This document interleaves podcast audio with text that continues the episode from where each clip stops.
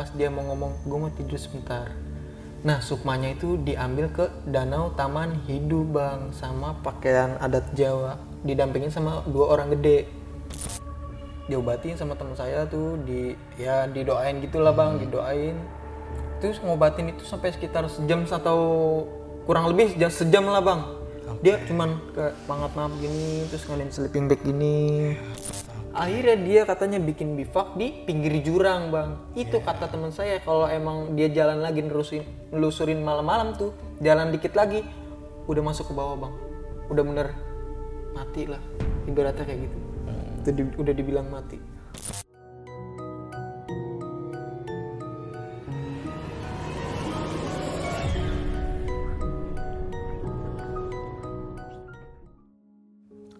Assalamualaikum warahmatullahi wabarakatuh. Balik lagi dengan gue Indra di besok pagi. Sebelumnya gue sangat berterima kasih banget buat teman-teman semua yang sudah mensupport, menonton, mendengarkan besok pagi sampai saat ini. Semoga teman-teman semua yang menonton dan menyimak video ini selalu diberikan kesehatan oleh Tuhan Yang Maha Esa. Di kesempatan kali ini yang pastinya gue masih mendatangkan narasumber.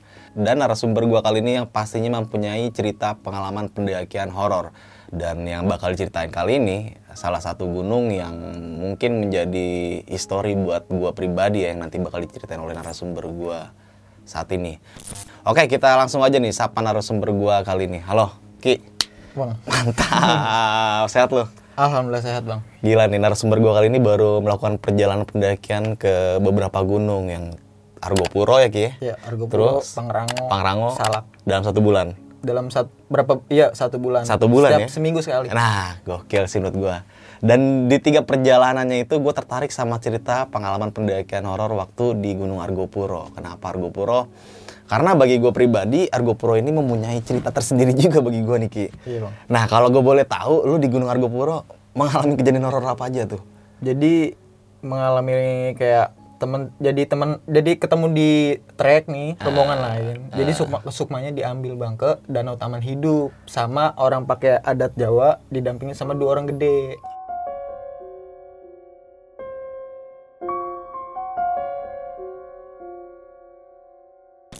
Buat kalian semua, disimak video ini sampai habis karena di situ banyak banget pelajaran-pelajarannya mungkin nanti bisa kita ambil dan yang pastinya lu bisa mengambil sisi positifnya dan mungkin kita nggak usah berlama waktu lagi kita langsung aja masuk ke ceritanya.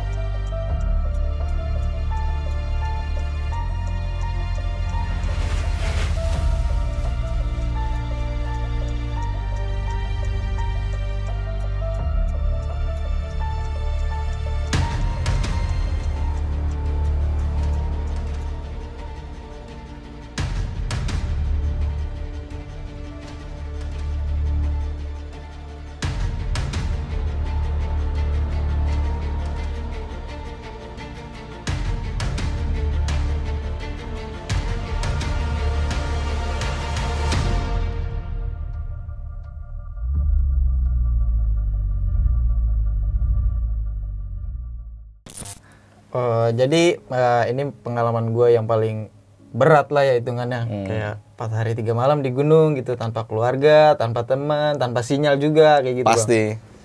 Eh, awal-awalnya kita diajak sih bang sama teman saya. Diajak teman saya diajakin gini "Eh, ki ikut gue yuk gitu. Ke mana? Kargo puro gitu. Ya udah yuk gas gitu. Kapan kan? gitu. "Eh, minggu depan deh gitu kata dia kayak gitu bang. Ya udah terus besokannya kita dipesenin tiket kereta tuh bang ke Surabaya Pasur Turi dari Pasar Senen naik kereta Air Langga harganya 104.000 ribu tuh.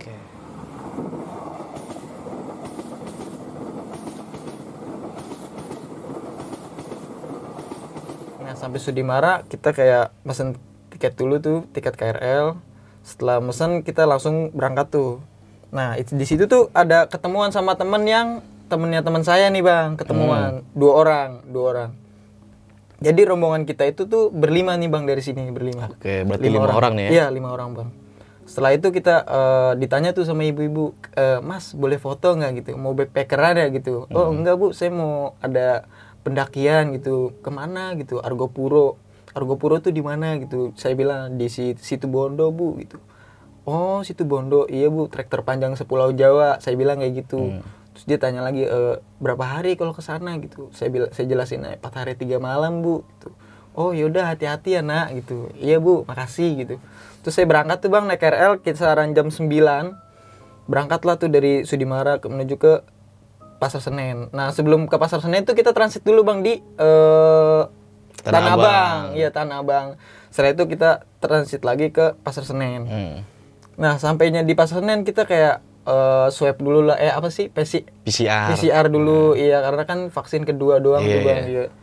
Kita akhirnya PCR dulu. Nah, ternyata alhamdulillah negatif. Terus kita belanja juga kayak roti-roti apa segala macam buat nanti di dalam kereta gitu. Hmm.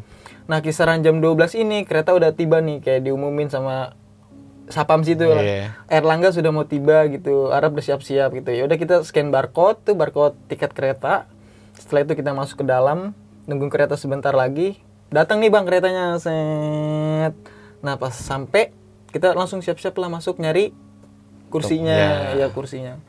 Di posisi itu keretanya lagi ramai banget bang, bener-bener penuh bang, penuh Penuh dalam artian gimana nih? dalam dalam arti kan biasanya dulu pas saya ke Arjuno itu Ah. KR kereta yang menuju Surabaya Pasar Turi itu sepi bang nggak terlalu ramai banget lah masih ada Ah, bangku yang kosong gitu Iya, ini full semua. full bang Oke. full setelah itu kita langsung taruh barang tuh. Sebenarnya saya niat eh, cepet-cepet naik ke kereta itu mau naruh barang carriernya ke atas itu bang. Iya takut dimakan sama orang duluan. Hmm. akhirnya kita taruh di atas tuh orang masih banyak yang nyariin nih. Waduh udah ditempatin duluan gitu kan bang. Ya udah saya langsung duduk aja tuh duduk.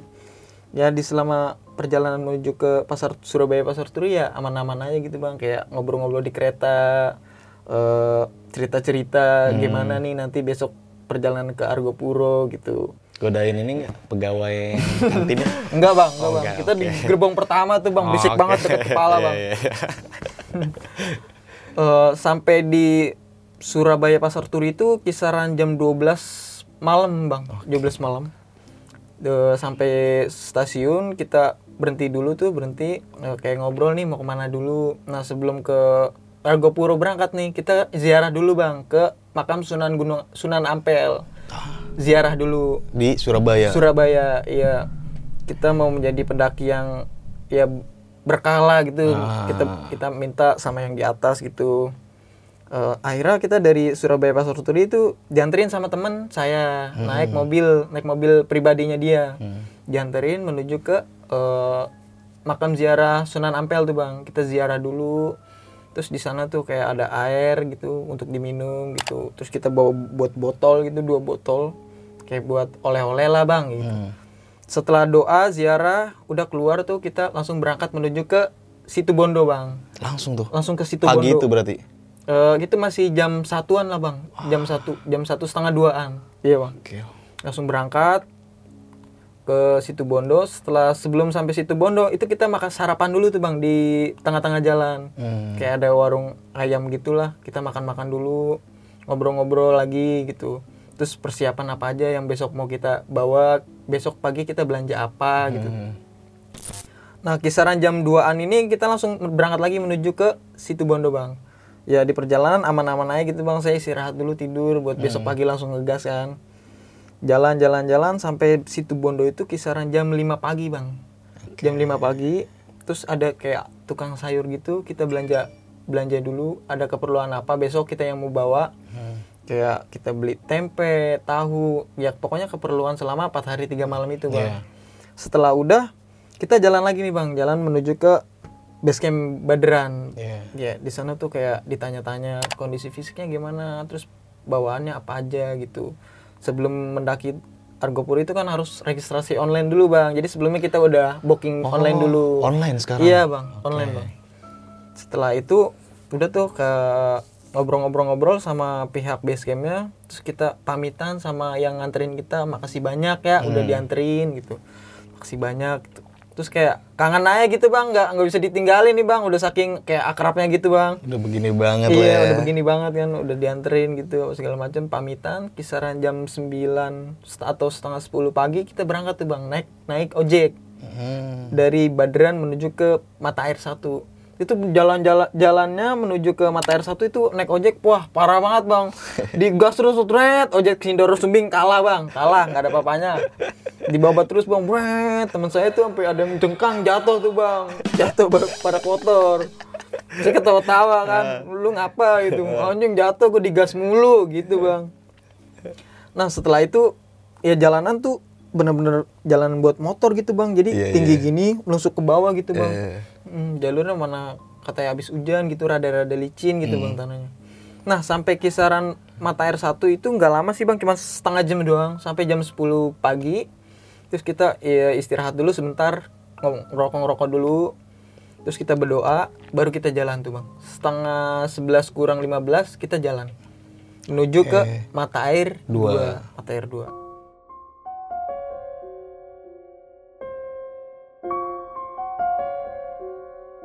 sampai mata air 2 itu di jalan itu nggak ada kendala apa-apaan bang. Kayak baru paling ngap gitu kan. Hmm. ngap jalan-jalan-jalan aman-aman aja sampai sampai pos 2 itu kisaran jam setengah 12 mungkin setengah 12 jam 12 tuh anak-anak pada istirahat dulu istirahat terus sholat.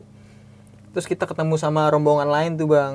Dia katanya tujuh hari di Argopuro. Dia mau nyantai banget katanya bang. Iya mau nyantai banget Bikin candi ya gimana?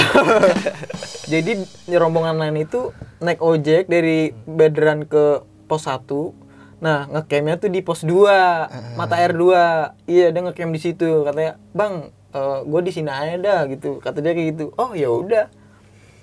Nah selesai sholat eh, zuhur itu anak-anak makan lah kayak mie gitu ngisi tenaga nih. Kayak eh, kata pihak base campnya dari mata air 2 ke atas itu lumayan berat lah bang kayak gitu lumayan berat. Setelah itu kita jalan tuh bang. Jalan jalan jalan jalan sampailah di Sabana Se- Sabana kecil.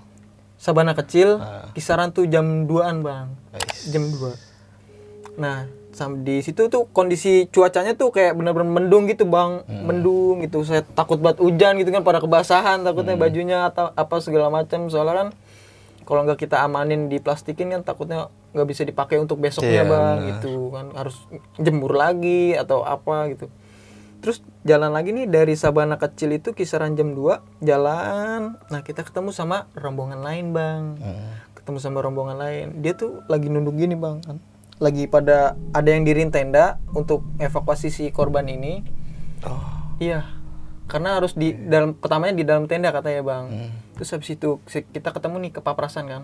Kenapa saya tanyain kan kenapa mas itu oh ini eh, dari tadi gini linglung terus katanya gitu kan. Nah pas diobatin sama teman saya diobatin sama teman saya tuh di ya didoain gitulah bang didoain. Terus ngobatin itu sampai sekitar sejam atau kurang lebih sejam, sejam lah bang dia cuman kayak mangap mangap gini terus ngalamin sleeping bag gini. Nanti ada video dokumentasinya iya bang ya. dia kayak gitu begini aja.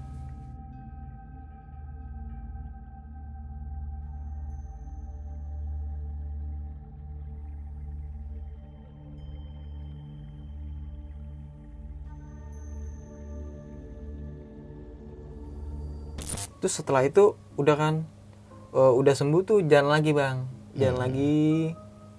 Jalan lagi. Itu dia jalan udah gancang tuh bang. Jalan bener-bener gancang banget setelah diobatin itu. Terus jalan-jalan sampai Sabana Bes- Sabana besar. Hmm. itu kisaran sore lah bang. Mau jam jam 4 jam 4 setengah 4 di situ benar-benar kayak kerasa lah bang badan kayak wah capek banget ya. Ini aja baru hari pertama gitu kan bang. Ah, baru hari pertama. Terus jalan-jalan-jalan lagi. Nah teman saya ini ngeliat yang ada di petilasan dulu bekas orang dibantai-bantain Hmm. itu ngeliat yang pakai adat Jawa ini lagi jalan bang Ke arah. ke arah petilasan itu dia nyebrang nah setelah ngeliat itu dia ngomong jalan gitu. oh ya udah yuk jalan gitu jalan sampai Cikasur itu kita ngelewatin sungai dulu tuh bang sungai, Sungai Kolbu. Kolbu iya di situ tuh kayak ada apa sih namanya Salada air. salada air kita ambil buat masak. Setelah itu kita bungkus plastik lah kita bawa ke Cikasur. Cikasur kita diriin tenda terus kita untuk uh, makan malam dulu lah makan malam. Terus kayak ngobrolin nih besok mau pakai apa ya? Terus mau makan apa besok ya? Gitu. Terus setelah itu kita uh, makan tuh makan mie sama salada air sama goreng-gorengan. Setelah itu kita tidur bang. Tidur. Nah, kisaran jam 12 atau jam 1 ini saya kebangun, Bang. Kebangun. Itu tuh dari arah yang ada kita kan ngecampnya di dekat Petilasan tuh, Bang, yang kayak ada ini, ini tembok, ini tuh rumah kayak rumah Iya. ada seng-seng gitu. Pendopo ya. Iya kayak model gitu. Nah itu tuh kayak ada di trek tuh bener-bener kayak ada kerincing kerincing kerincing kerincing kerincing kerincing kerincing jalan gitu bang. Maksudnya delman eh ke Kurang nggak tahu deh bang apa pendaki atau bukan. Oke. Nah pas pagi-paginya itu pas saya tanyain tuh ke sebelah rombongan tuh kan sebelah ada yang camp nih bang di daerah yang tempat tertutup tuh. Mm. Jadi ketutup gini ada kayak semak-semak terus itu tuh ada pohon satu, Satu. tuh iya pohon satu di situ. Pas saya pagi tanya-tanyain "E, Mas ngeliat ada rombongan nggak yang pakai kerincingan semalam jam 12-an gitu. Wah, nggak ada Mas gitu. Nah, di hari kedua ini kita bergegas lah tuh pagi kisaran jam 7 selesai sarapan, udah packing kembali, kita berdoa tuh Bang eh, melanjutkan perjalanan menuju ke Sabana Lonceng. Oh, tujuan utamanya Sabana Lonceng ya. Hari tujuan utama hari pertama tuh Cikasur. Ah. Nah, hari kedua tujuannya ke Sabana Lonceng Oke. gitu. Gitu, Bang. Nah, di Cikasur itu pas pagi-pagi tuh kayak banyak banget es tuh Bang, ngebeku, beku banget dah. Embun es ya. embun es Hmm. bek- beku di atas rumput-rumputan gitu nah setelah itu kita kayak doa dulu tuh doa doa briefing doa terus kita berangkat tuh dari Cikasur itu jam 9 pagi bang. Jam 9 pagi. Berangkat set. Ya itu kita ngelewatin savana savana gitu bang. Savana savana ntar kita masuk hutan nanti savana lagi. Masuk hutan savana lagi. Ya gitu aja terus bang. Terus dalam hati saya aduh bosan banget trek kayak gini. Tapi asik gitu bang. Seru Asik aja ya. gitu kayak selama pendakian gue nggak pernah nemuin kayak gini gitu. Ini pengalaman gue paling keren lah ter kayak gitu bang. Keren keren banget Argo Puro parah. Nah, jalan lagi, jalan lagi, jalan lagi, kayak ngelewatin hutan, nanti keluar savana, gitu. Terus saya bang, gitu terus. Nah, sampai Cisentor itu kisaran jam 1 atau jam 12-an bang, sampai situ kita kayak mandi-mandi dulu. Nah, di situ tuh kita ketemu sama macan bang, macan loreng. Iya, macan-macan loreng. Pas kita anak-anak lagi pada mandi, itu tuh Iya. ketemu sama macan. Dia dia lewat doang, lewat doang. Serius. Serius bang, macan loreng dia lewat doang, lewat doang. Oke. Udah, udah nggak usah diganggu gitu. Terus di Cisentor itu kita kayak makan mie dulu ngisi tenaga karena kan dari Cisentor menuju ke Sabana Lonceng itu lumayan berat katanya bang, lumayan berat. Ayo udah kita isi tenaga dulu. Kisaran jam 2 atau ya jam 2an kita berangkat tuh bang dari Cisentor. Berangkat, berangkat, berangkat, berangkat sampai Rawa Embik ya kalau nggak salah. Sampai Rawa Embik itu sore kisaran jam setengah lima, setengah lima. Itu kita isi air bang. Katanya di Sabana Lonceng itu udah nggak ada air sama sekali. Jadi kita isilah tuh ngefull kayak bawa yang drigen itu loh bang, Iya, iya. drigen air. Terus isi lagi. Wah itu tuh yang paling berat tuh kata teman saya itu hari kedua bang, yang paling berat banget katanya. Ya benar kerasa emang bang hari kedua yang paling berat kayak nentengin bawa air kiri kanan sambil nentengin gitu bang. Duh sakit banget. Benar-benar badan tuh kayak ditonjok-tonjokin. Harusnya hari dua hari satu malam itu kita udah turun. Hmm. ini malah dipaksa untuk jalan lagi gitu bang. Hmm. nah sampai di Sabana Lonceng ini kisaran benar-benar maghrib bang.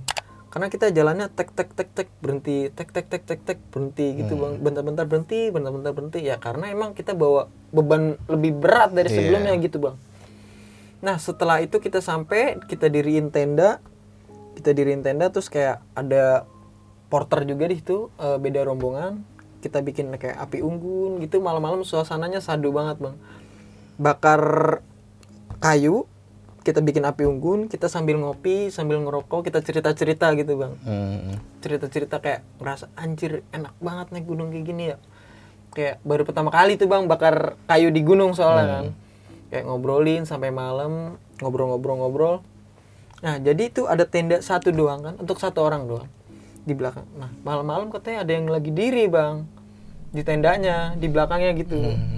Nah pagi-pagi dia ditanya kita ditanya ini mas semalam mas ngencing di sana ya? Iya mas bekas ngencing saya semalam. Itu semalam ada orang diri gede katanya di situ ngelilingin tenda saya awalnya diri dia. Ah. terus dia muter ngelilingin tenda saya gitu oh saya nggak tahu mas. Saya kencing juga udah numpang numpang juga gitu kan. Hmm. siapa ya mas? Ya wah nggak tahu saya mas gitu kan. Udahlah udah udah udah. Horor banget langsung diceritain di situ ya. iya bang. Terus akhirnya kelar kelar tidur itu pas paginya kurang lebih jam 3an saya kebangun nih. Saya diceritain sama teman saya yang ke rasukan itu. Hmm. jadi dia cerita tuh eh, katanya pas dia mau ngomong gue mau tidur sebentar. Nah sukmanya itu diambil ke danau taman hidu bang sama pakaian adat Jawa. Didampingin sama dua orang gede. Dia cerita sendiri loh bukan saya yang cerita. Dia sendiri yang ngalamin kejadian itu. Dia cerita ke saya katanya sukma gue diambil dibawa ke danau taman hidup Hmm. setelah disa sampai di danau taman hidup gue ditinggalin. Gue nggak tahu jalan pulang ke mana kata dia kayak gitu bang. Setelah diobatin terus akhirnya dia sadar tuh bang. Yang kejadian yang di ini loh bang yang sahabat Iya, yang iya, keras kan. iya. dia malam-malamnya cerita ke saya kayak gitu. Katanya sukma gue diambil terus gue ditinggalin pas di danau taman hidup sama mereka ini yang dua orang gede sama pakai adan Jawa gitu. Ditinggalin terus dia bingung bang mau pulang ke mana? Terus dia nyariin jalan bingung mau ke mana. Posisinya di taman hidup itu katanya nggak ada orang sama sekali bang. Hanya dia sendiri. Benar-benar sendiri gitu. Nah setelah diobatin dia sadar tuh udah ceritanya kayak gitu doang sih bang. Ceritanya kayak sukmanya diambil gitu. Alhamdulillah sih nggak kenapa-napa gitu. Untungnya kan nggak kenapa-napa ya bang. Untungnya ketemu rombongan saya gitu bang. Hmm. kalau nggak ketemu rombongan saya kan beda cerita lagi gitu bang Sebelum lanjut ke cerita, untuk kalian yang ingin menjadi narasumber di besok pagi dan mempunyai cerita horor dalam pendakian, kalian bisa kirim cerita kalian ke Instagram official besokpagi.idv atau melalui email besokpagi.ch@gmail.com. pagi itu ya di hari ketiga dari ketiga tiga pagi jam 6 ini kita summit menuju ke puncak Dewi Rengganis. Hmm. kita summit tuh summit nggak bawa apa-apa cuman bawa air aja sama makanan. Terus kita kayak ngeliat petilasan gitu bang kayak kotak gitu. Hmm. ada kawah-kawahnya gitu. Sampai puncak Rengganis itu kayak ngerasa alhamdulillah gitu. Kayak lega banget gitu bang. Terus dijelasin sama saya nah ono sebelah sana tuh eh, puncak Argopuronya gitu. Puncak Rengganis nih yang ini gitu. Puncak Argopuro. Setelah itu nanti kita bakal lewat puncak Heang gitu. Dijelasin semua sama dia bang Nah setelah summit itu kita di atas itu kayak ngobrol-ngobrol, foto-foto, bikin video gitu. Setelah udah kelar kita turun tuh bang, turun sampai di Sabana Lonceng lagi kita prepare prepare menuju ke Puncak Argopuro. puncak Argopuro. Kita kelar prepare terus sebelum prepare itu kita makan dulu tuh bang, makan cuman mie doang karena bekal Sedih banget sih. bekal perjalanan kita udah kayak ab- mau habis lah bang. Kayak udah cukup nih nanti buat di taman hidup ya udah kita makan seadanya aja. Kita makan mie sama salada air bang. Yoi. Hmm, makan dikit mie nya saladanya banyak bang. Yang penting ganjel perut bang. Iya. ganjel perut. Nah kita berangkat nih jam 9 atau setengah 10 pagi nih bang. Berangkat menuju ke puncak Argopuro. Sampai puncak Argopuro itu kisaran jam 10 atau setengah 11 nah itu bener-bener berat banget bang, bang badan sama kaki itu udah mulai kerasa lah bang. Udah mulai kerasa. Kayak jalan nanjak dikit udah. Hah, hah, hah, gitu bang. Kita sampai puncak Argopuro terus foto-foto dulu kayak bikin-bikin video atau segala macam kelar itu kita turun tuh bang menuju ke puncak Heang kita berdoa dulu kita tujuan terakhir kita nih di hari ketiga ini taman hidup. Kita berdoa briefing berdoa habis itu jalan nah sampai puncak Heang ini kita ketemu sama rombongan yang nyasar bang. Nyasar. Dia nyasar. Jadi sebelumnya itu pas sampai puncak Heang turun dikit itu tuh ada pertigaan tuh bang. Dia ngambil ke kanan bang. Nah, dia cerita ke saya katanya. "E, jadi tuh pas malam-malam tuh gue lewat sini gitu. Gue nggak salah ngambil jalur, gue harusnya ngambil kiri, dia ngambil kanan bang. Akhirnya dia katanya bikin bivak di pinggir jurang bang. Itu kata teman saya kalau emang dia jalan lagi nerusin nelusurin malam-malam tuh, jalan dikit lagi, udah masuk ke bawah bang. Udah bener mati lah, ibaratnya kayak gitu. Tuh di- udah dibilang mati. Tuh untungnya lu berhenti di sini gitu. Iya bang, gue nungguin sampai pagi di sini, nunggu sampai ada rombongan Malam lagi ya dia. Iya bang, dia maksa resiko banget. banget. Malam resiko banget kan. Terus dia cerita cerita cerita. Nah di puncak yang itu kayak ada patung gitu, cuman palanya udah hilang. Mm-mm. Iya di situ ada. Terus kita foto-foto, terus akhirnya yang yang tersesat ini ngikut rombongan kita bang. Kayak Mas saya ikut rombongan Mas saya Mas. Oh ya udah ayo gitu. Jalan tuh kisah jam 12 siang sampai bawah itu taman-taman hidup itu maghrib lah bang maghrib di sepanjang perjalanan kita lewat eh, hutan lumut tuh hutan lumut ya rapat banget gitu bang rapat banget itu tuh di hari ketiga itu bener-bener berat banget bang. Kayak udah badan pegel kaki pegel terus kepala juga udah pusing kita kayak makan juga seadanya. Terus logistik kayak cemilan-cemilan gitu udah mau habis gitu kan. Kita ya makan seadanya aja gitu bang. Sampai di pertigaan apa sih bang namanya? Setelah hutan, Hutan lumut. habis oh, itu pinus. Ada namanya apa ya Cemoro Limo ya? Ya, Cemoro Limo. Cemara 5 ya sa- sampai Cemara 5 itu kisaran sore lah bang setengah empatan. Terus setelah itu saya jalan sama teman saya gini "Eh, Ci kan namanya Cici ya? Ci ikut tuh jalan gas ngegas terus kita. Ayo Ki ayo bang Ki gitu. Terus kita berdua tuh bener-bener jalan terus tuh bang. Jalan terus. Gua kita kan bawa teman saya yang Cici ini bawa dua carrier bang karena yang satu ada yang cedera kan. Ada yang cedera. Kita turun lusurin kayak aduh capek banget sebentar bentar ya gitu. Capek banget. Terus kita sambil ngeliat awan gitu kayak semeru gagah banget gitu. Terus dalam hati kapan ya sembuh ya? Gitu sambil dada dada gitu bang. Sambil dada dada kapan sembuh? Gitu. Eh, udah nggak sabar mau sampai puncak sana gitu. Saya kan di Arjuno kan ngeliat semeru lagi batuk terus di Argopuro lagi batuk. Saya mau jejakinya lah bang di Iya. puncak Semeru gitu. Sepanjang perjalanan ya ngeliat sambil ngeliat Semeru. Nah pas jalan berdua nih bang sampai di hutan kabut langsung tebel banget bang. Tebel tapi nggak hujan bang. Iya. alhamdulillah nggak hujan. Selama 4 hari tiga malam itu kita nggak ngalamin hujan sama sekali bang. Cerah banget pokoknya cerah. Terus tapi itu kabut gumpal gitu bang. Kayak jarak pandang dikit doang. Ci pelan pelan ci. Iya bang ki gitu. Jalan kita berdua tuh bang. Jalan jalan jalan. Nah ketemu sama kucing hutan tuh bang. Sama ayam hutan. Kita ketemu itu bang tapi dia ketemu kita langsung kabur kan ngeceng banget tuh bang. Saya mau tempong tuh bang. Saya buat makan buat di taman hidup tuh bang niatnya bang. Tapi emang dia kabur kan. Ya bang ki kabur. Baru gue mau tempong ci. Gue bilang kayak saya bilang kayak gitu bang. Baru mau gue tempong gitu udah kabur duluan. Terus jalan-jalan jalan-jalan sampai di taman hidup tuh kayak ngerasa aduh keluar te- buka carrier langsung gini bang. Aduh.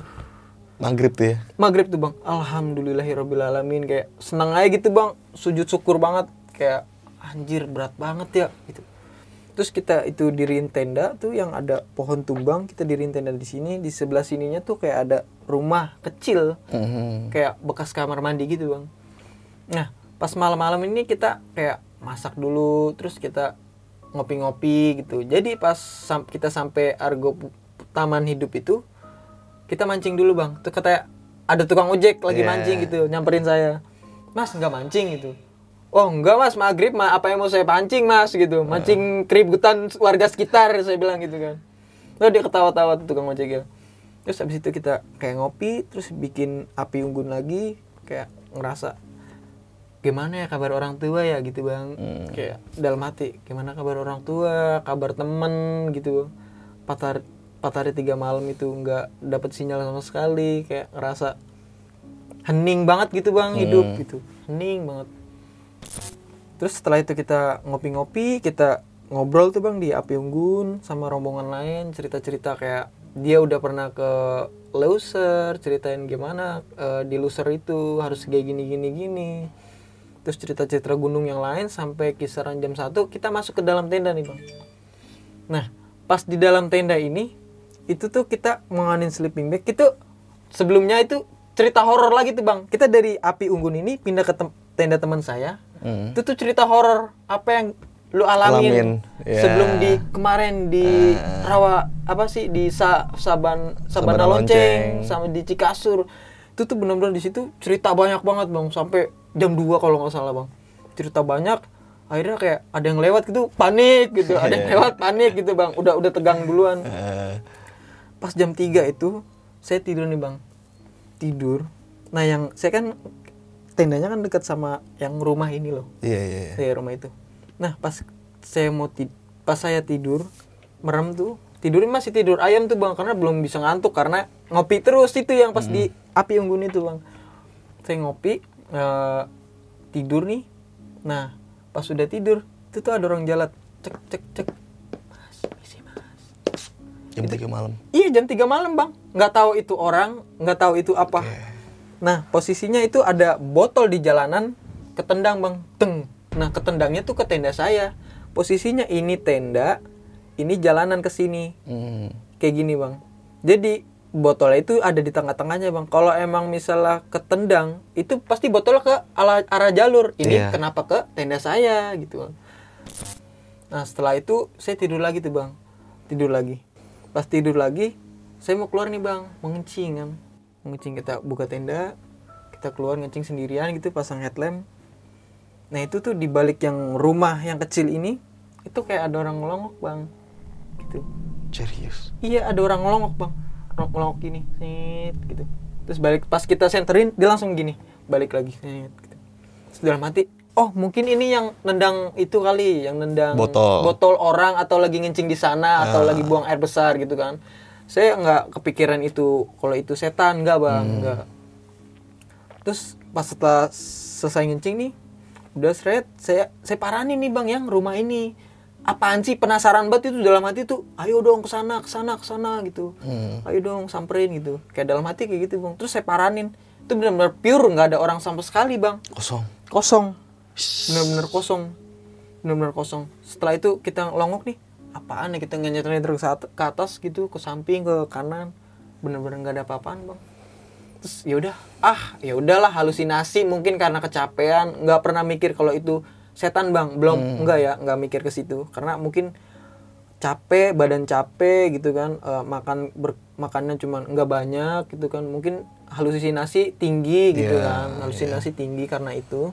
Terus saya masuk lagi ke tenda nih bang.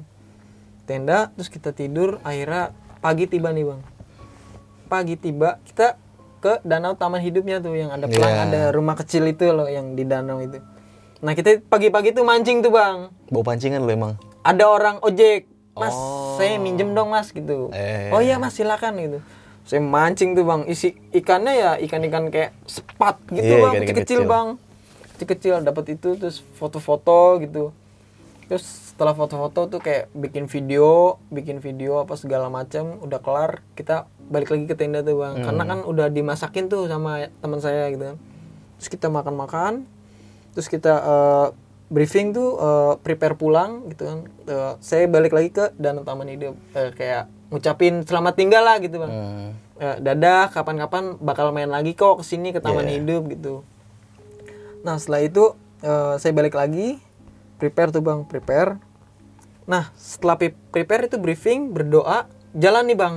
Jalan itu kisaran jam 9 pagi atau jam 10 kita jalan. Nah kata teman saya yang paling depan ini kita dari tadi di, diikutin terus bang. Sama. sama sosok yang hijau itu. Iya diikutin sama yang hijau itu.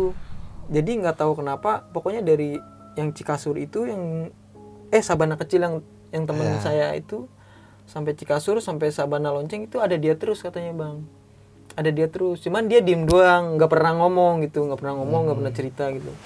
Jadi pas de- kita berangkat ke Danau Taman Hidup menuju ke Bermi base camp Bermi terus sepanjang jalan tuh dia ngikutin aja. Sampai teman saya yang paling depan ini ngomong lu sadar nggak dari tadi diikutin? Gitu. Enggak ah gua nggak sadar gitu. Udah yuk jalan lagi gitu. Jadi tuh kita turunnya cepet tuh bang. Kita bertigaan. Yang lain masih pada di belakang kita jalan sampai di kayak apa ya kayak pos ojek gitu bang. Itu dari situ tuh bayar 50.000 ribu tuh. Sampai base camp. sampai base camp dari yang pos ojek itu. Ah. terus kata teman saya gini udah yuk naik ojek aja. Ini orang udah nggak beres katanya gitu kan kita nggak tahu kan kenapa ya bang ya. Kita nggak tahu kita diem doang. Ah udah ya kita naik ojek aja. Jadi tuh yang orang hijau itu selama perjalanan turun menuju Bremi ini dia ngikutin terus bang. Ngikutin aja. Ngikutin aja setelah itu udah yuk kita naik ojek aja kata teman saya yang lihat itu kayak gitu bang. Udah yuk kita naik ojek. Akhirnya kita naik ojek dari situ bayar sampai Bremi ini 50.000 ribu bang. Kita sampai di Bremi ini kisaran siang lah jam 1 atau jam 2 Hmm. terus kita kayak bersih bersih gitu kan ngeliat-ngeliat foto. Wah anjir nggak kerasa ya patah hari tiga malam ya kayaknya baru kemarin gitu kan. Kayak ngobrol-ngobrol terus kita ngopi lagi kayak bersih bersih badan apa segala macem. Udah kelar kita check out tuh bang. Ke yang aslinya. Kan yang bermi yang ini kan cuma buat istirahat aja tuh bang. Yang ada musola iya. itu itu kan hanya untuk istirahat kan? Warung-warung. Iya warung-warung itu. Akhirnya jemputan mobil bak nih datang nih. Pamit kan sama pihak pihak situ kan. Kayak pamit bu pak saya pamit ya gitu. Akhirnya kisaran sore jam 3 tuh kita naik mobil bak tuh bang. Rame-rame tuh bang. Sampai? Sampai ke yang base camp aslinya tuh yang Oh, untuk iya. check out Eh, yang daerah Probolinggo tuh. Akhirnya kita jalan-jalan. Nah di pertengahan jalan ini kayak mobilnya mogok nih bang. Nggak kuat nggak kuat naik. Hmm, nggak kuat naik. Akhirnya kita dorong dorong dulu gitu kan. Mana badan udah capek banget badan lemes. Disuruh dorong bang. Disuruh dorong dorong rame rame gitu kan. Akhirnya bisa tuh bang. Sampai di tempat check out itu kita jam sore lah bang. So- sore kisaran jam 3 atau setengah empatan di situ kita kayak check out terus kayak makan ada tukang bakso kan di sana. Hmm. kita makan dulu gitu. Setelah dari situ udah selesai check out apa segala macam kita berangkat lagi menuju ke Surabaya bang. Jadi itu kita nyewa kayak elf gitu bang. Rame-rame tuh rame-rame. Sampai Surabaya. sampai Surabaya. Ongkosnya itu 75 kalau kurang kurang salah ya bang ya? 75 satu orang gitu bang atau 50 atau 60 ya kisaran Per orang tuh ya? per orang bang. Per orang. Setelah itu kita berangkat tuh naik elf kita istirahat lah bang. Istirahat sambil ngeliat-ngeliat foto. Baru kemarin udah nggak kerasa udah Hmm. hari ke lima ini gitu kan. Wah udah nggak kerasa. Terus akhirnya kita ngeliat foto-foto wah tanaman-tanaman hidup. Bagus juga ya gitu kan. Terus dalam hati wah ini bakal nggak tahu nih move onnya kapan ya gitu kan. Bener-bener 4 hari tiga malam itu bener-bener mantap sih bang terus akhirnya kita di jalan lihat foto-foto gitu kan sambil istirahat. Terus kita tidur tuh tidur. Tiba-tiba udah sampai Surabaya aja nih bang malam nih. Ya. malam. Nah malam itu kita sampai Surabaya di terminal kita dijemput sama kawan saya nih bang. Dijemput. Nah kita kan mesen tiket dulu tuh bang untuk besok keberangkatannya menuju ke Jakarta kan. Kita dijemput sama teman saya kata teman saya udah tidur sini aja dulu istirahat sehari gitu kan. Nah kita istirahat di situ. Jadi pas malam itu juga kita jalan-jalan tuh bang ke Suramadu kita makan apa gitu Iya. kan iya kita jalan-jalan dulu. Doli nggak? Ke Doli. Peduli bang. Setelah itu udah kelar kan, eh, udah kelar kayak jalan-jalan, kita istirahat. Nah besokannya kita pulang tuh bang, pulang eh, pamit lah sama orang tuanya di teman saya gitu. Pamit ya kayak ngerasa sedih banget gitu bang, sedih sama temen, sedih sama Surabaya, sedih sama Argopuronya juga bang gitu kan. Kayak wah ditinggalin, wah gue tinggalin nih Argopuro gitu. Kapan? Nggak tahu dah kapan bisa ke sini lagi gitu kan. Kayak pamit tuh pamit berangkat jam 10 malam kurang lebih bang. Jam 10 malam karena keretanya adanya jam segitu. Kita berangkat tuh dari rumah menuju Surabaya Pasar Turi itu kisaran setengah 10 sampai Surabaya Pasar Turi itu jam 10 kita kayak foto-foto dulu di sana. Foto-foto kelar foto-foto berangkat tuh masuk ke stasiun. Pamit sama dia tos-tosan dulu bang. Hmm. pamit ya iya gitu. Kapan-kapan main ke sana ke Jakarta gitu. Ya di kereta kita istirahat benar-benar istirahat total gitu bang. Kayak baru udah baru ngerasain istirahat yang sepenuhnya gitu kan Hmm. istirahat eh, sampailah Surabaya pasar Suturi sampai pasar Senen itu pagi bang. Jam sembilanan kurang kurang lebih jam sembilanan. Eh, kayak istirahat dulu terus nunggu KRL gitu kan. Kita pesan tiket lagi KRL Eh, sampailah kita berangkat tuh jam berapa ya bang? Jam setengah sebelas kurang lebih jam setengah sebelas. Kita berangkat dari pasar Senen menuju ke Tanah Abang. Tanah Abang kita transit lagi menuju ke stasiun Sudimara. Sudimara lagi nih, Sudimara balik lagi ya. Bang. Sampai Sudimara kita dijemput sama teman saya untuk pulang ke rumah masing-masing Hmm. kayak gitu bang ceritanya Oke, thank you banget Niki. Lu udah mau berbagi cerita lu di Gunung Argopuro. 4 hari, 3 malam perjalanan ya. iya bang Wah ini bukan perjalanan yang biasa-biasa aja ya. Dan ini salah satu pendakian yang menurut gua Argopuro ini harus diperhitungkan sematang mungkin. iya bang sedetail sematang mungkin Waktu, logistik, manajemen pendakian itu penting Iya, banget. Bang. Oke Niki, nanti mungkin gue bakal bertanya-tanya dikit ya di pendakian Gunung Argopuro lu ini di sesi tanya jawab.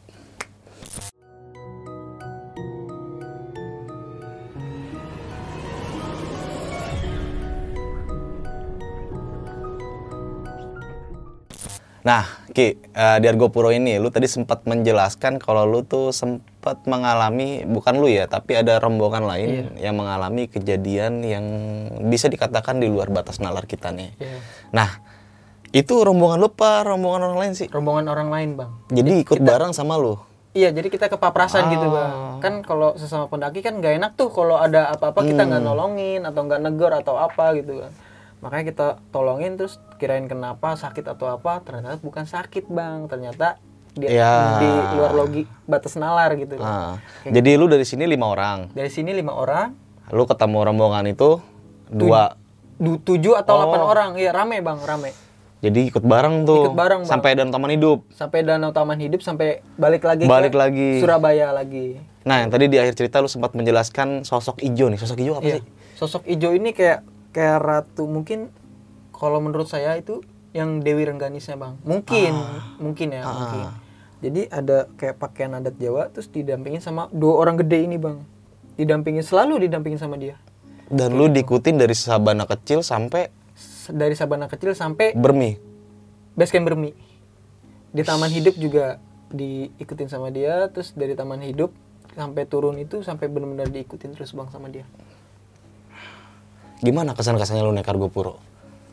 Wah gimana ya bang, pengalaman paling berat juga bang menurut saya paling berat ya karena kita harus siapin fisik kita, mental kita, terus persiapan logistik juga dan mana- manajemen waktu juga bang kayak gitu. Nah, lu sempat melihat harimau juga tuh. Iya, Serius lu ngelihat? Iya, ngeliat harimau di Cisentor bang. Gue dulu juga sempat ngelihat harimau. Jadi anak harimaunya di Cisentor. Hmm, Dia itu lagi naik-naik pohon. oh naik naik pohon. Makanya gue ngeliat lu ngeliat biangnya langsung gue kaget nih. itu dia lagi nyebrang. Iya lagi nyebrang aja gitu bang, jalan gitu lah masuk semak-semak gitu. Ah, gokil sih. Gue mah nggak takut setan sebenarnya kalau itu. Iya, Bang. Hewan buasnya. Hmm, hewan buasnya. Karena masih banyak banget kayak babi, merak, dia tuh di Cikasur itu pada keluar-keluaran gitu bang, berani buat keluar-keluaran. Nah di Cikasur ini, oke kita bahas Cikasur ya. Di Cikasur ini kan memang tadi sempat lu menjelaskan kalau ada kejadian yang di luar batas nalar lu nih. Iya. Ketika teman lu naik pohon maghrib-maghrib, itu maksudnya apa ya? nggak tahu bang mungkin ketakilan atau apa kita nggak tahu ya bang ya Emang ada satu pohon kan di ada situ? satu pohon yang di balik semak-semak itu bang ada space buat tenda mungkin 8 muat kali bang ya. Nah dia maghrib maghrib naik ke atas nggak tahu kenapa gabut mungkin ya gabut ya daripada ngapa-ngapain gue naik ah gitu kata dia kayak gitu setelah dia naik terus balik lagi ke tenda si cewek ini yang kerasukan itu Iya. Nah dia yang lihat ngeliat orang gede lagi duduk persis di atas pohon ranting gitu. Kakinya katanya lagi gitu bang, sambil bunyi nger ngaung gitu bang kayak nger gitu. Wah di situ emang serem. Iya. Kacau sih itu. Gue juga sempat ngalamin horor juga di situ tuh. Di Cikasur. Gue ngakamnya jadi emang di pohon itu. Di balik itu, balik Iya, semak-semak semak gitu. Heeh. Tuh tempat spot paling asoy lah. Asoy lah. nah, cewek ini eh, yang eh, mengalami gangguan itu eh, dia dari rombongan mana tuh? Jawa atau? Rombongan Jawa mungkin ya, mungkin dari Jawa. Nah yang kena ini dia orang Bekasi. Oh. Dia orang Bekasi. Jadi dia cerita ke saya katanya sebelum mendaki itu dia kecelakaan dulu tuh bang di Bekasi. Nah sininya kena katanya sakit tuh. Terus kata teman rombongan yang katanya udah nggak usah dipaksa buat naik masih ada next time kok gitu. Terus dia keke tetap naik gitu. Mungkin dari situ kali ya bang ya udah ditandain kayak dari kecelakaan apa segala macam. Dipaksain sampai akhirnya terjadi hal seperti itu ya. Iya bang. Ih.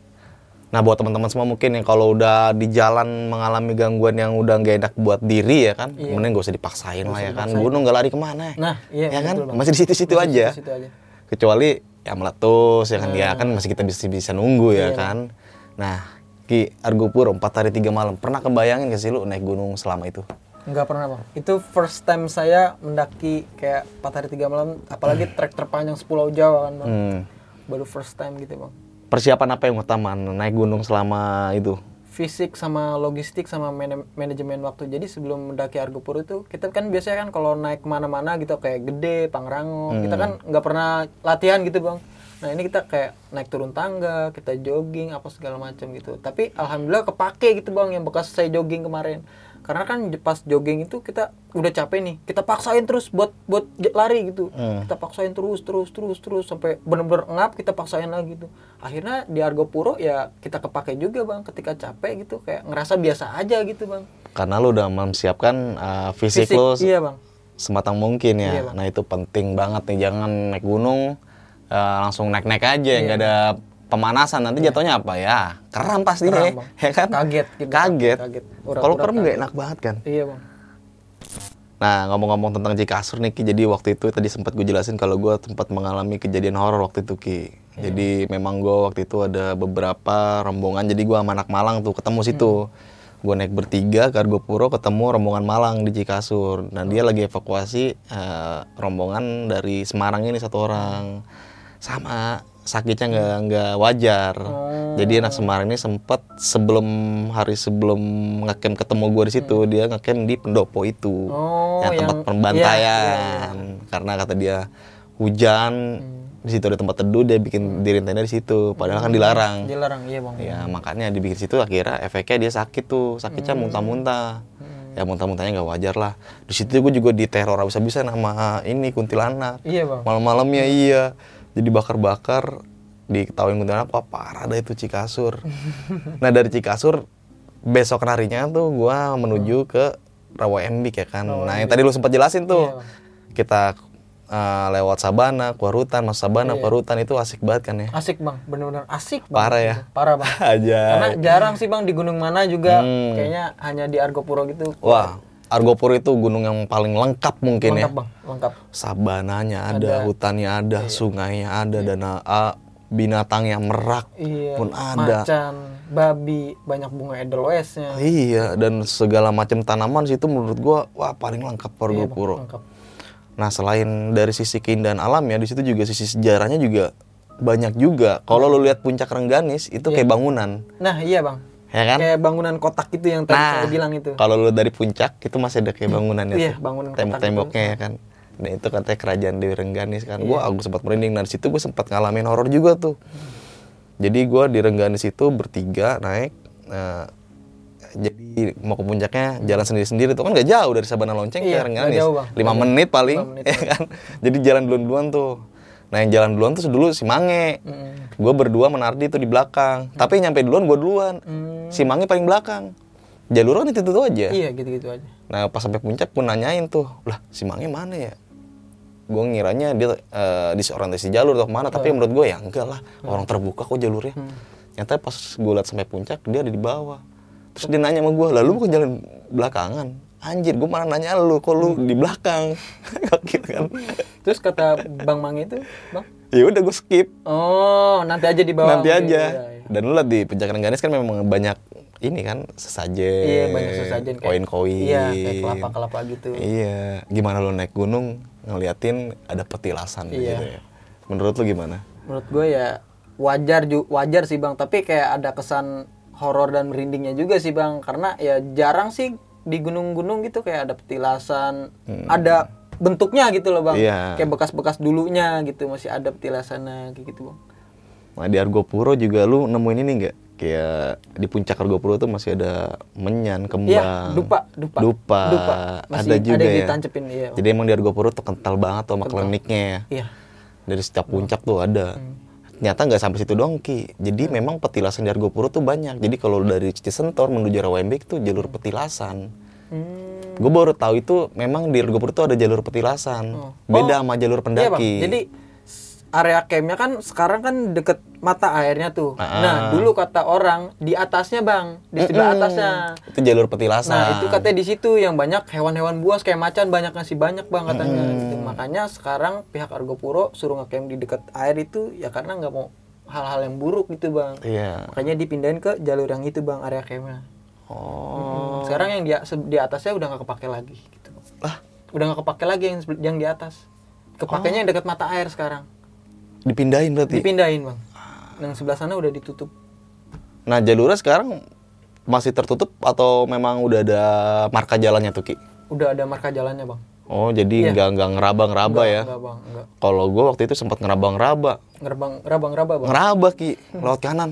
Wah kagak ada jalur, mundur lagi ke kiri, wah kagak ada jalur, dia nggak ngeraba-ngeraba dulu gua tuh, belum ada marka jalannya. Makanya gua waktu naik Argopuro sampai base camp Baderan tuh ditanya, kalau kak sampean nggak siap naik Gunung Argopuro, nggak punya pengalaman naik Gunung Argopuro, mendingan kalian mundur karena banyak orang yang tersesat dan hilang sampai sekarang. Hmm, Itu, tapi alhamdulillah sekarang Argopuro udah inilah ya, udah jelas lah udah jelas gitu. ya, udah plakat nggak banyak lagi terjadi orang-orang yang hilang tersesat di Gunung Argopuro.